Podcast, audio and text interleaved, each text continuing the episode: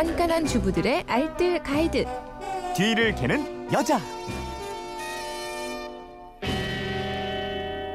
네, 생활의 지혜를 나눠드립니다. 뒤를 캐는 여자 곽지연 리포터와 함께합니다. 어서 오세요. 네, 안녕하세요. 네, 휴대폰 뒷번호 1131님이 보내주신 문자입니다. 일반 주택에서는 폐 형광 등을 어떻게 분리 배출해야 하나요? 아파트는 따로 모으는 곳이 있지만 저희 동네는 없거든요.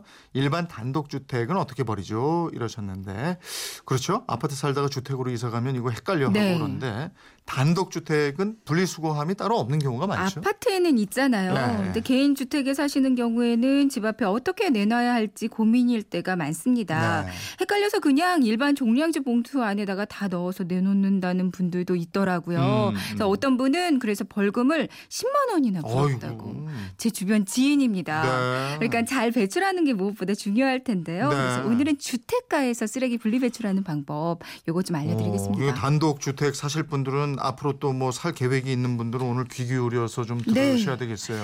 주택으로 이사를 하셨다면요. 가장 먼저 하셔야 할 일이 바로 내가 사는 해당 구청, 군청의 홈페이지에 들어가 보는 거예요. 네.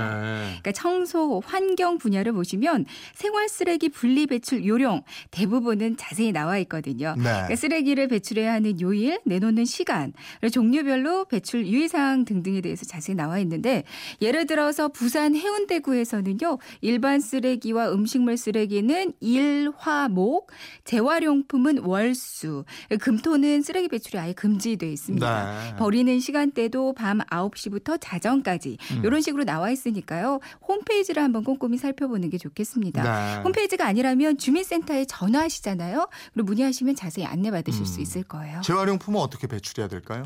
주택가 근처 분리수거함이 있는 경우도 있어요. 음. 있다면 여기 버리시면 되는데 대부분은 없거든요. 네. 대부분 재활용품은 플라스틱이나 병, 종이 이렇게 종류별로 분리를 해서요. 그 안이 보이는 투명한 봉지에 담아 서 밖에 내놓으시면 되거든요. 예. 투명한 봉투가 아니라면 그 동네에서 지정한 봉투가 있는 경우도 있습니다. 네. 이걸 다시 따로 분류해 놓는 분이 동네마다 계시기도 하고요. 수거업체가 가져가서 따로 분류를 하기도 하거든요. 네.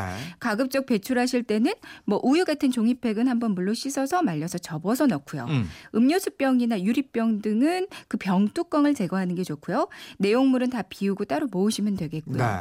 각종 비닐류, 뭐 과자나 라면 봉지, 일회용 봉투 등 등도요. 이 투명한 비닐 봉투에 따로 넣어서 배출하면 좋습니다. 예. 비닐이나 플라스틱에 음식물이 묻은 경우에 내용물을 씻어야 하나 이것도 궁금합니다. 네, 이거 자원순환연대 측에다 문의를 해봤어요. 네. 일단 비닐류는 다 가져가서 일단 간단하게 뭉쳐서 고형 연료로 사용한다고 하거든요. 예. 그래서 꼭 씻지는 않아도 되는데, 네. 근데 그냥 배출하면 이게 해충의 온상이 될 수 있잖아요. 아. 그러니까 한 번씩 씻어서 배출하면 우리 집 앞이 아무래도 깨끗해질 예. 수가 있겠죠. 그럼 앞서 문의하신 폐 형광 등은 수거함이 따로 없는 경우에는 이건 어떻게 어디다 버려야 돼요? 이거야말로 정말 잘 버려 주셔야 되잖아요. 폐형광 등에는 유해 중금속인 수은이 개당 10에서 50mg 함유가 돼 있고요. 네.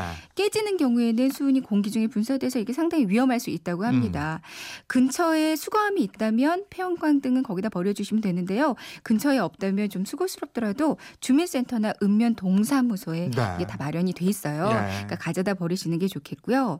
가능한 깨지지 않게 배출하는 게 좋겠습니다. 네. 폐 건전지도 녹슬지 않게 물기를 제거하고요. 인근에 있는 아파트 폐 건전지 수거함이나 아니면 주민센터로 가져가서 버려주는 게 좋겠어요. 네, 알겠습니다. 지금까지 뒤를 캐는 여자 곽지연 리포터였습니다. 고맙습니다. 네, 고맙습니다.